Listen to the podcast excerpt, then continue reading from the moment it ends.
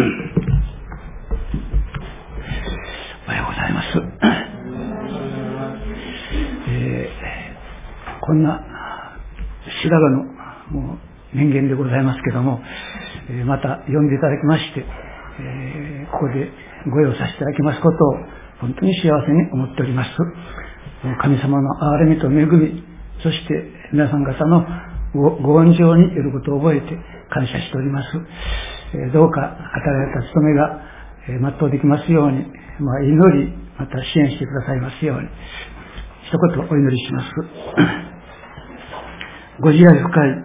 天の父なる神様、尊い皆と恩知をあがめ、豊かな恵みを中心より感謝いたします。過ぎました一週間、気候不順の折でございますが、守っていただきありがとうございました。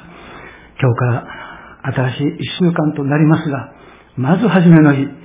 教会にこうしてお集めください。感謝を捧げ、賛美を捧げ、また祈りをし、御言葉を聞いて、出発させてくださるから感謝します。このイアナ様は、私たちの外なる人にも、えー、安息を与え、また癒し、新しく強めてくださいますが、特に内なる人、えー、この強めてくださいまして、救われたことを喜び、感謝しながら、名手を指して今週も登るものとしてくださるからありがとうございます。待ち望んでおります。どうぞ、ご聖霊様、特にこの小さいものをお助けくださいまして、ご聖霊様が御言葉を持って私たちの中に御業を行ってくださいますように。やむを得ず、同席できなかった警視の上にも死のお守り、また良き導きをお願いします。下げられましたお祈りに合わせまして一言、感謝し皆によってお祈りします。アーメン。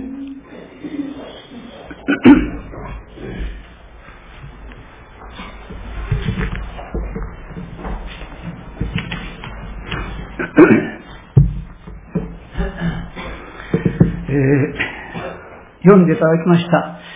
マタイの福音書16章の13節から終わりまで、ここから、え、説教させていただくんですが、私が持ってきました聖書は口語訳ですので、ちょっと違いますけども、ご理解ください。えー、イエス様の交渉外、イエス様がね、救い主としてえー、ご奉仕くださったご生涯は3年半と言われておりますけども、その後半は弟子教育に力を入れられたと言われております。大事なことをおっしゃる。弟子たちがそれをどれくらい受け止め、理解しているか、テストするようにして、弟子をお導きになりました。えー、実はここもそういうところですが、イエス様が弟子に求められたこと、今も求めておられることを教えられますが、三つ見ます。その第一は13節から20節というところですが、えー、健全な信仰告白をお求めになりました。えー、先ほど読んできましたので、もう一遍読むことをちょっとえ、控えますが、イエス様はご自分について世間の人々の見方を聞かれ、次に弟子たちに問われました。え、その時、世間の人はバプテスマのヨハネの再来だとか、あるいは預言者の一人だとか、いろいろ言うてますよ、と。けども、ペテロが、あなたこそ生ける神の子、キリストですと申し上げて、イエス様を喜ばせしました。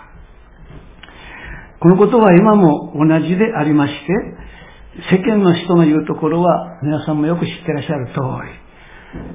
えー、三聖人の一人でいらっしゃるとかね、あるいはキリスト教の教祖でいらっしゃるでしょう。というような具合で、えー、キリスト様について世間の人は、えー、正しいことが分かっていません。お釈迦さんとね、小石さんとまあ、ポチポチでしょうなぐらいのことで分かっていませんが、私たちはペテロのように告白していきたいんですけども、ここに大切なことが記されています。ちょっと見てください。16、17。マタイ福音書の16章の16。シモン・ペテロが答えていった。あなたこそ生ける神の子キリストです。するとイエスは彼に向かって言われた。バルヨナ・シモン、あなたは幸いである。あなたにこのことを表したのは血肉ではなく、天にいます私の父である。この信仰告白、イエスはキリストであるという。今、人間となってこのように来ておられるけども、ご本質、ご本性は神様である。なぜ神が人間となっておられるのか。それは罪深い私たちを救うためで、そのためには十字架にまでおかかりになります。そして私たちの罪の身代わりとなって、神の前に罪をね、処理してくださると、私たち信じる者は救われる。イエス・キリストはそのために来てくださっておるという、まあそういうことでございますが、えー、ここに書いてありますように、17節するとイエスは彼に向かって言われた。バルヨナシモン、あなたは幸いである。えー、幸いというのは、イエスをキリストと信じる者が救われるということですね。この信仰告白、すなわち、イエスはキリストと信じる者は幸いというのは、救われるということですが、それは神の御業です。18節も読みますと、そこで私もあなたに言う。あなたはペテロである。そして私はこの岩の上に私の教会を建てよう。読みの力もそれに打ち勝つことはない。えー、それまでなかった教会が新しくできるんですけども、教会を生み出すお方、教会をお立てになるお方はイエス様であられ、教会はイエスはキリストである。この信仰告白の上に立っておるということですね。そして19節見ると、私はあなたに天国の鍵を授けよう。そしてあなたが地上でつなぐことは天でもつながれ、あなたが地上で解くことは天でもつながれるであろう。えー、人間の永遠の運命を決める鍵、つまり救われて神の国に入れてもらえるか、永遠の滅びに落とされるか、人間の永遠の運命を決める鍵は教会に与えられている。教会の存在の使命といい責任ということですね。これを今、逆順で申しますと、こういうふうになります。教会の使命は、福音の宣教、証と、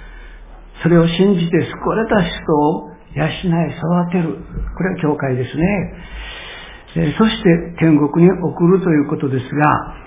この救いに預かった人が一番幸い、幸せとなると、伝道、旧礼に努めるということですが、人の救いは精霊の御業です。祈りが大切になるということですね。大事なことですので、もっぺん申しますと、教会の使命は福音の宣教と証をするということ。それによって救われた人を養い育て、そして天国にお送りする。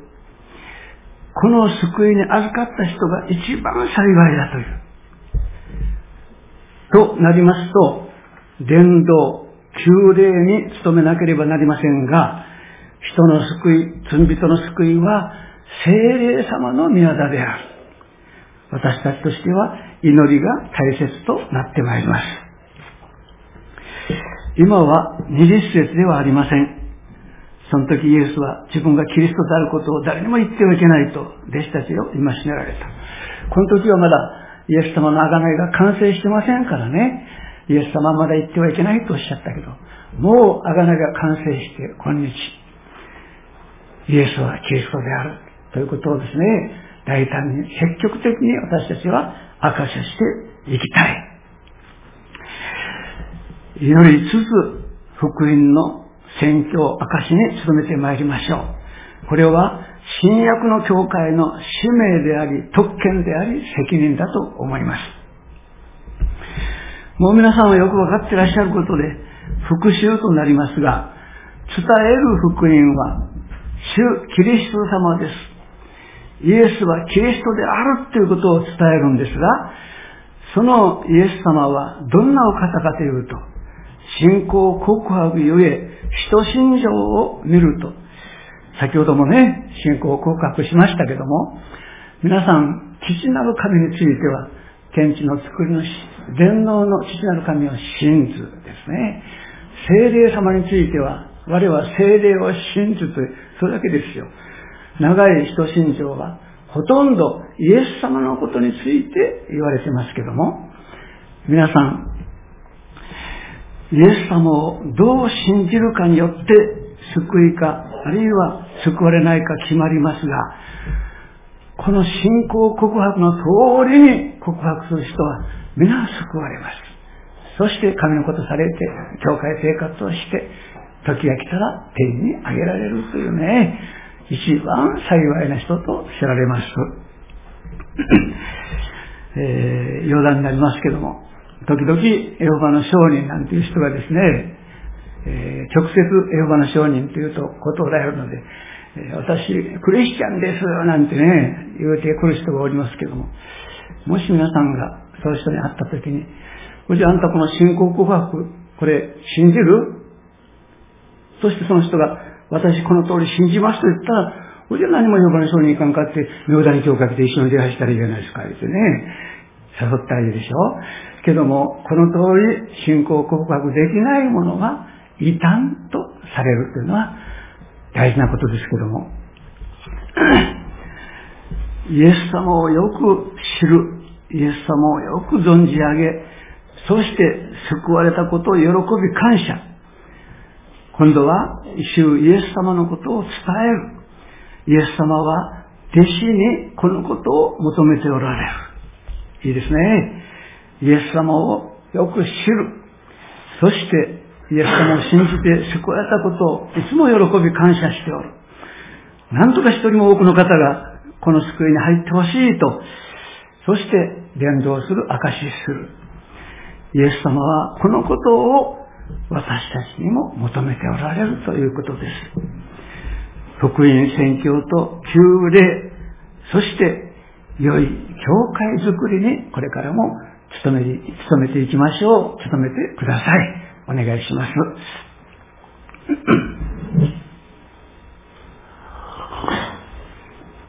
それでは、二つ目のことは、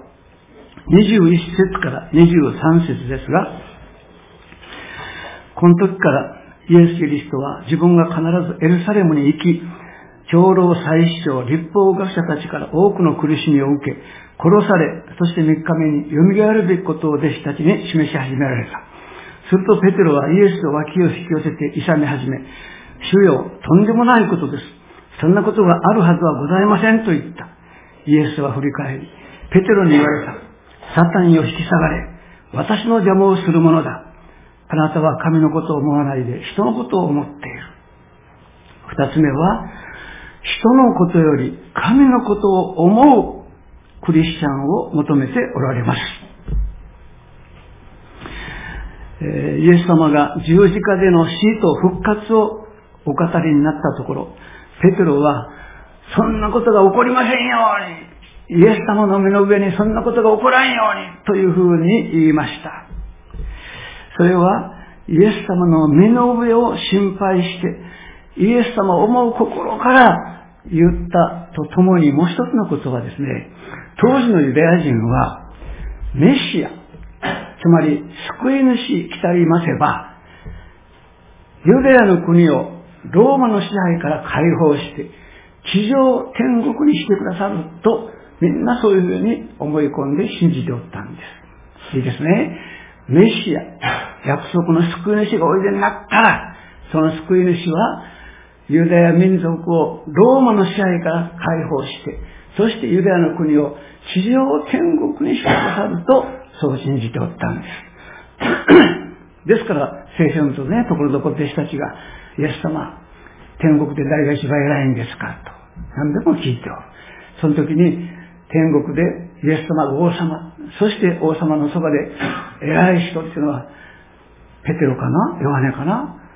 自分たちがそうなるんじゃないかっていうね、そういうことを気にしておったいうこと。あるいは、ヤコブという羽のお母さんなどは、イエス様、あなたが御国の王様になるとき、私の息子たちを無大臣、左大臣にしてやってください、なんてお願いしたけどね、当時のユダヤ人は、メシアが来られたら、ユダヤをローマの支配から解放して、地上天国にしてくださると思い込んでおった。ですからイエス様が、私はもう間もなく捕まって十字架に疲れて殺されるなんておっしゃったら、ペテロは、そんなことはあってはなりませんとこう言ったんです。えー、けども、ペテロはまだイエス様がどういう方か十分分かっていなかった。イエス様が来られたのは、ユダヤの国を地上天国にするのでなく、十字架にかかって、すべての人の罪の身代わりとなって殺される。けども蘇って、そして神の前に、これで贖いができましたとおっしゃる。天の地なる神が、ああ、でもよかったよかった。これで、すべてのものを救うことができるとおっしゃってですね、福音の時代が始まるでしょう。そして今はもう誰であっても悔い改めて、イエス様の十字架は私のためだったと信ずる者は皆救われるという恵みの時代、福音の時代が始まっておると。こういうことでございます。えですから、イエス様は、ペテロをお叱りになって、そしてあなたは神のことを思わないで、人のことを思っていると仰せになった。神のご計画は、キリスト様が十字架にかかって死なれること、十字架による救い、その十字架に生かせまいとするものは、サタン以外の何者でもないと。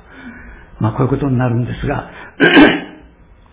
急にちょっとこう、話が、えー、ガタッとこう、えー、落ちると申しましょうか、えー、申し訳ないですけども、私の息子がね、中学生の頃、あるいは大学に行った時のことをちょっと話させてください。中学2、3年、まあ今から、そうですね、37、8年ぐらい前かな。まあ、礼拝に出ておりましたけどね、中学生として。その頃、こういうカセットテープっていうのがね、流行って、そしていろんな牧師の説教を収録してきて、それでまた自分の家でラジオにかけて聞くということが流行っておったんですが、一人の姉妹が、礼拝が終わるともう待ちかねたようにですね、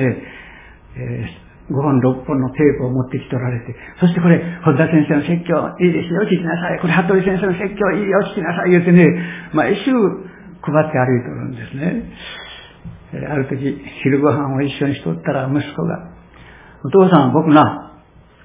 あの説教、うん礼拝終わるとすぐにテープを配る。あの人あんまり好きと違うね。好きと違うってことは嫌いだいうこと。あの人はあんまり好きと違うね。とこう言いました。私はまあ察してね。まあ息子にしたら、服部先生、本田先生の説教もいいけども、親父のがいいと言うてほしいと。それが息子のね、気持ちですね。まあそういう息子でしたが、けども、えー、高校、そして大学に入れてもらって、大学を私が東京の教会に行かしてですね、そして近くの教会で教会生活するようになったんですけども、今度は息子が帰ってくるたびにね、えー、有名な先生の説教のテープをみんなでこ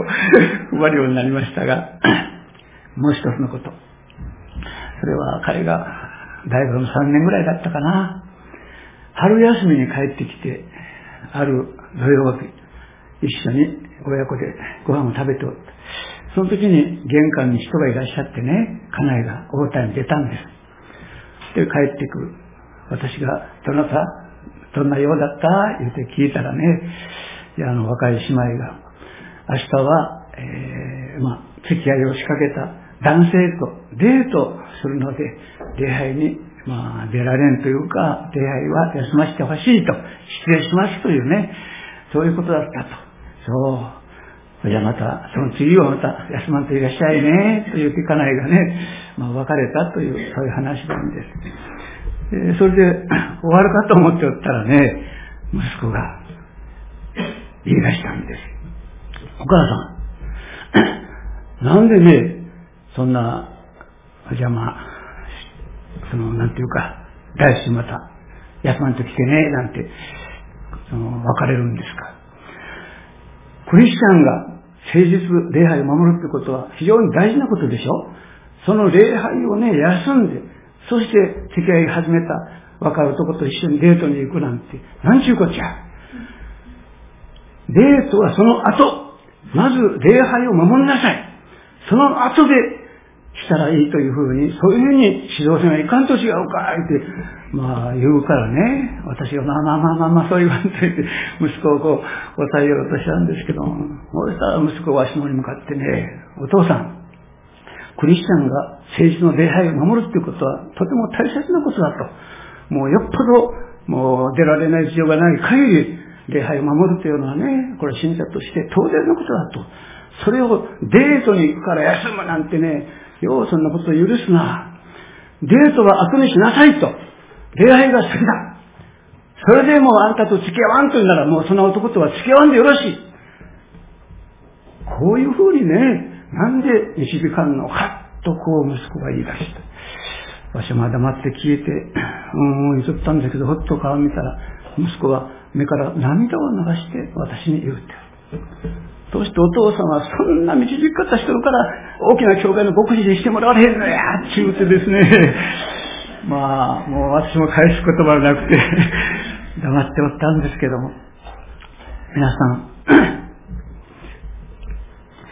えー、まあ、もう分かってらっしゃると思いますけどね、親を思う気持ちが分かりますけども、しかし人間的な見方、受け止め方、しかし主が弟子に求められるのは、人のことより神のことを思う信仰で、そのように訓練されたのが主の弟子である。今朝も一遍覚えていただきましょうか。キリスト信者は人情より神の御心、神のご計画を大切にするのだと。人情で動くと人間的、肉的になる。心情で動く信仰的、霊的なクリスチャンにしていただきたい。イエス様は人生の中に起こるいろんな問題を神の側から見れる人、神の目で判断、また識別できる人、そういう弟子を求めておいでになるのです。いつまで経っても人間的で叱られるようにしたいもんですが、ペテロもペンテコステの後はですね、一人で書いてあるように、人に従うよりは神に従うべきであると言いましたね。私たちも御言葉をよく聞きましょう。またよく聞いているものとして、いろんな判断、それは神の側からするということですね。そして神様がお示しになったことには、自分としてはちょっと辛いなと思ってもですね、従う。えー、日曜日の朝の礼拝を差し置いてデート。それがしたらいかんということになれば、それには従うということです。ちょっとの話が脱線しますけども、その息子が行ってる教会、えー、行っておった教会、東京のね、ちょうど同じ時ですけども、一人の姉妹がおられたんです。若いね、見込みの姉妹が。まあ誰が見ても、えー、惹かれる良い姉妹だったそうですが、えー、職場で一人の若者が、青年がですね、その女の人にちょっとこう、まあ、惹かれて、そして、まあ、言うたら結婚してほしいというようなことを言ったんですけども、えー、まあ、東大を出て、そして富士通で、えー、いい仕事をしている、まあ、若者だったということですけども、その姉妹が、私はクリスチャンです。もし私と結婚したいとおっしゃるならば、あなたは教会に来てください。そしてイエス様を信じてクリスチャンになってください。そしたら私は結婚します。とこういうふうに言われた。そうしたらその若者が来たっちゅうんですよ。そして何回も来て、とうとう福音が分かって信じて救われたんですけども、なんと、この兄弟、せっかく与えられた働き場である富士通をやめて、そして死の導きに従って東南アジアに宣教に行くという、そういう夫婦となったんですよ。そういうのを見ておったからでしょう、息子は余計にですね、やっぱり、ここに書いてある、人のことを思わないで、神のことを思う。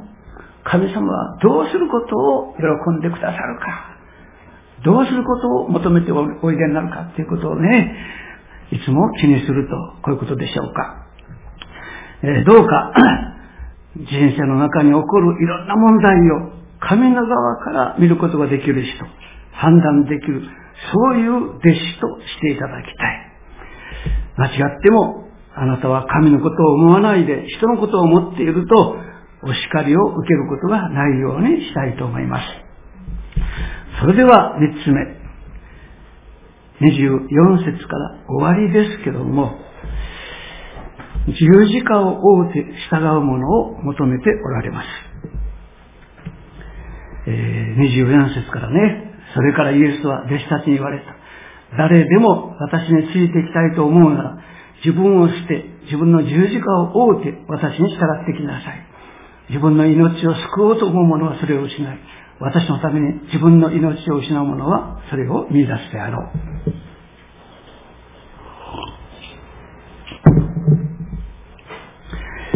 イエス様はやがて十字架にお付きになる。そして人間の罪の贖いを完成してくださいますが、ご復活、天にお帰りになる。精霊が今度来てくださいましたね。そして、福音宣教ということが全世界に向かって展開される。福音が全世界に述べ伝えられる。そして救われる人ができて、教会が作られていくという、まあ、福音宣教と、え、教会時代、新しい教会が出来上がるというね、そういうことをイエス様はちゃんとも、まあ、予知予見しておられましたが、それは喜んで十字架を追う弟子たちによってできるんだと言われました。ここで十字架についてちょっと申しますと、それは運命とは違います。まあ、もしここにいらっしゃったらご容赦願いたいんですけども、時々、まあ、クリスチャンの中にもね、え、障害者という方がおいでになります。またそういう子供を持つ親もおられます。そして、まあ、しょっちゅうではないですけどね、何かのそういう交わりの時には、えー、十字架ですわーとおっしゃるのをね、私は否定しません。けど、ここで皆さんと一緒にこう確認しておきたいことは、皆さん、十字架は運命とは違います。境遇の悪いことが十字架ではありません。なんとなれば、運命は選ぶことができません。選び取ることが、ま、選びてその、自分で取ったり、捨てたりすることができません。けども、十字架は、取ることもできれば、避けることもできるというね。十字架は、取ることもできれば、拒むこともできるという。そして皆さん、弟子たち、つまりクリスチャンがどれも、どれも、誰も彼もがですね、みんな十字架をこういうふうに拒否したら、避けたら、死の技は進まないということです。喜んで十字架を追うて、そして死のため、福音のために奉仕する人を追ってこそ、福音は広がっていくと。こういうことですね。ですからイエス様は、十字架を追って従うものをお求めになっておると。こういうことでございます。ちょっと、年寄りは、おまけにまた、古い話をするということですが、もう白髪に免じてね、許していただきたいんですが、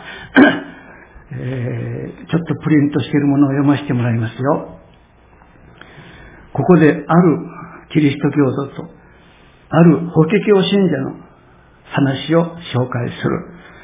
そのキリスト教徒は斎藤宗次郎という人です。彼は1877年、岩手県花町でお寺の三男として生まれた。そして15歳の時、えー、ある人の養子となり、斎藤家の人となったと。彼は小学校の先生となり、石井が国際主義に傾くのですが、やがてふとしたきっかけで、内村勘三の著書に出会い、聖書を読むようになりました。1900年、信仰告白をし、洗礼を受けてクリスチャン。花巻の地で第一号のクリスチャンです。しかしこれは、キリスト教がまだ野草教、国族などと呼ばれて、人々から激しい迫害を受けている時のことです。洗礼を受けたその日から、彼に対する迫害が強くなりました。親からは感動される。以後、聖家、生まれた家に一歩たりとも入ることは禁じられる。街を歩いていると、やそやそとあざけられ、何度も石を投げられた。それでも彼は神を信じた喜びに溢れて信仰を貫いていました。しかし、言われのない抽象が相次ぎ、ついに彼は小学校の教師を辞めなければならない羽目になってしまう。また迫害は彼だけにとどまらず、家族にまでも及んだ。長女の愛子ちゃんはある日、国粋主義思想を高まる中、やその子供と言われて腹を蹴られ、腹膜炎を起こし、何日か後、わずか9歳という若さで天国に帰っていきました。その葬儀の席上、賛美歌が歌われ、天国の希望の中、平安に彼女を見送りましたが、愛する子をこのような言われなきことで失った斎藤宗次郎の内なる心情は察するにあまりあります。彼はその後、新聞配達をして生計を立てる。朝3時に起き、記者が着くたびに何度も駅に新聞を取りに行き、配達するという生活。重労働の中、彼は肺結核を患い、幾度か滑血した。それでも毎朝3時に起きて、夜9時まで働くという生活を続けました。その後の夜の時間は聖書を読み、祈る時としました。不思議なことに、このような激しい生活が20年も続きましたが、体は鍛えられました。朝の仕事が終わる頃、雪が積もると、彼は小学校への通路の雪かきをして道をつける。小さい子供を見ると抱っこして校門まで走る。彼は雨の日も風の日も雪の日も休むことなく、地域の人々のために働き続けた。自分の子供を決定しなせた子供たちのために。新聞配達の帰りには、病人を見舞い励まし、慰めた。やがて、1926年、住み慣れたその故郷を離れ、彼が東京に移る日がやってきました。花巻の地を離れるその日、誰も見送りに来てくれないだろうと思って彼は駅に行きました。ところがそこには、町長をはじめ、町の有力者たち、学校の教師、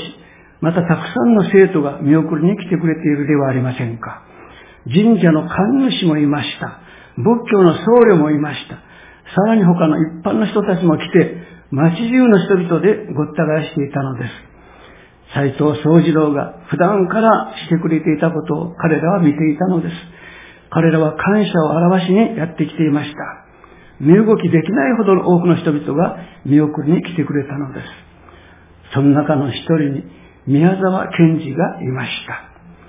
宮沢賢治はその5年後、有名な雨にも負けず、風にも負けずの詩を作りました。この詩は、最後は、そういうものに私はなりたいという言葉で締めくられて、締めくくられています。雨にも負けず、風にも負けず、雪にも夏の暑さにも負けぬ丈夫な体を持ち、決して怒らず、いつも静かに笑っている。一日に玄米4合と味噌と少しの野菜を食べ、あらゆることを自分を感情に入れずによく見聞きし、そして怒らず、野原の松の林の陰に小さなわぶきの小屋にいて、東に病気の子供あれば行って看病してやり、西に疲れた母あれば行ってその稲の束を追い、南に死にそうな人があれば行って怖がらなくてもいいと言い、北に喧嘩や訴訟があればつまらないからやめろと言い、日照りの時は涙を流し、寒さの夏はおろおろ歩き、みんなにデクノボーと呼ばれ、褒められもせず、国もされず、そういうものに私はなりたい。古い証を持ち出しましたけども、えー、お分かりいただけましたか？イエス様がね、喜んで十字架を覆って、私に従ってきてほしいとおっしゃった。そういう人がいないと、福音は広まらないという。みんなが十字架がしんどいから言ってね、避けたり拒んだら、せっかくの福音は広まらない。けどもどうですか？この斎藤宗次郎さんが、喜んで十字架を覆って主にお仕えなさった。そして地域の人々にお仕えなさった。その結果、花巻には福音は広まった。そして大きな教会ができたということですけども、二伝地に初めてクリスチャンになって、そうしてそこから伝道しようとする人、証しをする人はご苦労なさったと思いますね。そういうことを知ってほしいと思ってね、こういうことをちょっと読ませていただいたんですけども、皆さん、本当にそういう明治、大正、昭和の初期ぐらい、日本のあちこちでですね、救われてクリスチャンになった。そして、一人も多くの人が救われるようにと伝道する人がみんなご苦労になったんです。そういう方々が、もう、辛いからしんどいからって十字架を拒んで、そして、え自分、まあ、本意の生活を習ったとしたならば、キリスト教は日本にあまり広がらなかったと思います。けども、こういう方々、先輩がおられたからですね、日本のあちこちにキリスト教が広がった。キリスト教何者？の、いや、いいもんや。キリスト教はそんな悪いもんと違うよ。あんないいもんがあるかって言ってね、みんなキリスト教を受け入れるようになったんですね、日本で。そして、伝道が進んで、あちこちに教会ができていたんですけども、まあ、そういうことを思うとですね、今の私たちは、初代の人、あるいは二代、三代目ぐらいの人のね、ご苦労はあまりないかもわかりませんけども、苦労はないかわかりませんが、やっぱりイエス様は今も、誰でも私についていきたいと思うならば、自分を捨て、自分の十字架を覆って、私に従ってきてほしいと仰せになります。えー、もう話終わりますけども、兄弟、斎藤総司郎兄弟が上京するときに、東京に行くときに、多くの人が集まったというところを読むと私は、ここを思いましたね。27節ですね。人の子は父の栄光のうちに、見つかりたちを従えてくるが、その時には実際の行いに応じて、それぞれに報えるであろう。才能も時間も富も自分のためには使ったが、神のため、教会のためには使わなかったというものには、栄光の日、何にもないでしょう。イエス様が私たちクリスチャンに求めておられること、そしてイエス様が喜んでくださることは何かということをよく学んで、心に留めて、そこを目当てに励んでいきたいと思いますが、えー、まあ、皆さんもよく知ってらっしゃるというか、名前はよくご存知と思いますが、えー、バックストンという先生ね、英国からおいでになった宣教師さん、バックストンという方が、え、当時の信者さんたちに、お弟子さんたちによくおっしゃったことはそうです。それは、えー、まあ、英語はよく知らんだけど、カベット・ザ・クロスということで、十字架を貪れということをね、バックスの先生がよくおっしゃったそうですね。集まっている信者さんたちや、また牧師たちにね、十字架を貪れ、十字架を貪れとよくおっしゃったそうです。十字架というのは、害、害欲を殺し、神には信頼と服従、他者には善意と思いやりで生きること。いいですか？十字架を追うというのは、害、害欲、自分のわがまま、自分の欲望は殺し、十字架につけて下ろさず、神には信頼と服従、周りの人には善意と思いやりで生きること、とか、他者には寛大、自分には厳しく生きることなどが言われますが、えー、それこそ、古い私、肉と言われる自我は十字架につけて下ろさない。そしてキリスト我が内にあえていくるなりでですね、キリスト中心で歩ましていただきましょうか。えー、恩師は、この己をして、日々我に従え、十字架を追って日々我に従えというところを、まあ日々もだけど、時々刻々だということをおっしゃった。時々刻々十字架を追って私に従えと言われたということですね。えー、一つ、外国はもう殺して、本当にキリスト我が失いてイコールなりでですね、イエス様のお心を心として、イエス様の足跡を従わせていただきたい。お祈りをいたしましょう。